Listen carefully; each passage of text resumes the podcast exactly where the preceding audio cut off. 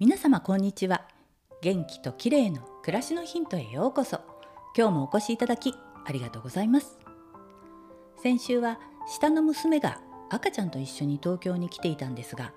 高齢の父が体調を崩し入院とかいろいろとあってバタバタでした。父は抗生剤の治療ですっかり元気になり施設に戻りました。孫はというと生後5ヶ月になり私と目が合うとにっこり笑ってくれるようになりました。私だとにっこり夫だと泣き出すんですね。相手をちゃんと認識して反応するのでちょっと嬉しかったりしました。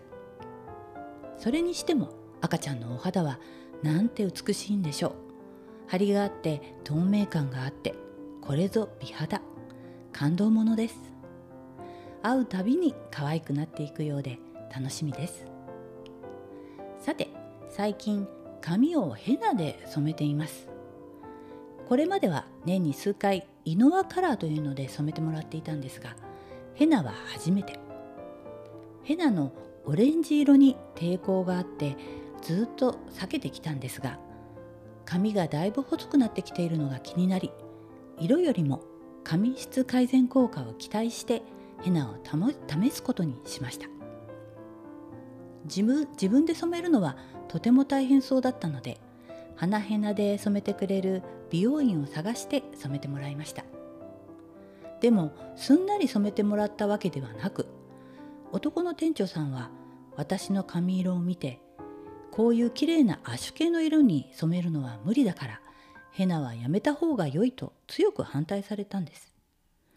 ですぐに店長の奥さんに担当を変えられてしまったんですが彼女は私の髪を見てせっかくヘナを求めてきたんだから一度チャレンジしてみたらと逆に勧めてくれて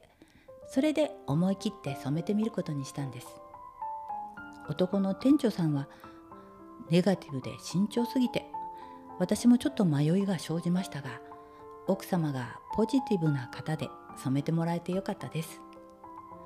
とはいえオレンジ色になったらどうしようと不安でしたが意外に綺麗に色が入り自分の髪色にうまくなじんでくれました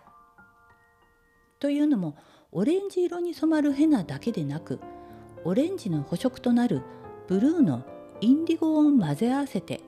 2色で色を調整してくれるんですね。といってもしっかり色が入り髪質を改善してくれるのはやはりオレンジ色のヘナの方なんだそうで。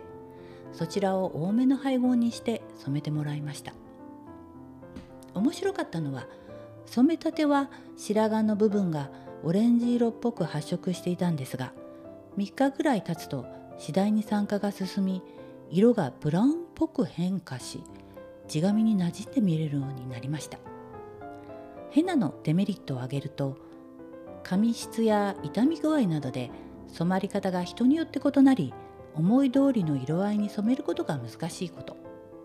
また染めたヘナの色素は蓄積するので通常のおヘアカラーに戻しても元の髪色に発色しにくくなる点。あとは稀にアレルギーが出ることもあるそうです。そしてヘナの良い点はヘナが浸透することで髪がしっかりして張りが出ること。ヘナのオレンジ色のせいかツヤも増すなどトリートメント効果が高い点です。美容院で染めてもらうのを2回行ったので今回初めてセルフ染めにも挑戦してみました。花ヘナの粉は楽天で取り扱っているお店があったので普通に購入できました。オレンジとインディゴがすでにミックスされた商品もあったりとりあえず美容院の時と同じ配合にして根元だけを染めてみましたがしっかり染まりましたよ。あとは色の出方を見ながらインディゴの割合を自分なりに調整してみようと思います。今回は初めてのヘナ染めについてでした。最後までお聴きいただきありがとうございます。またお会いしましょう。友吉ゆきこでした。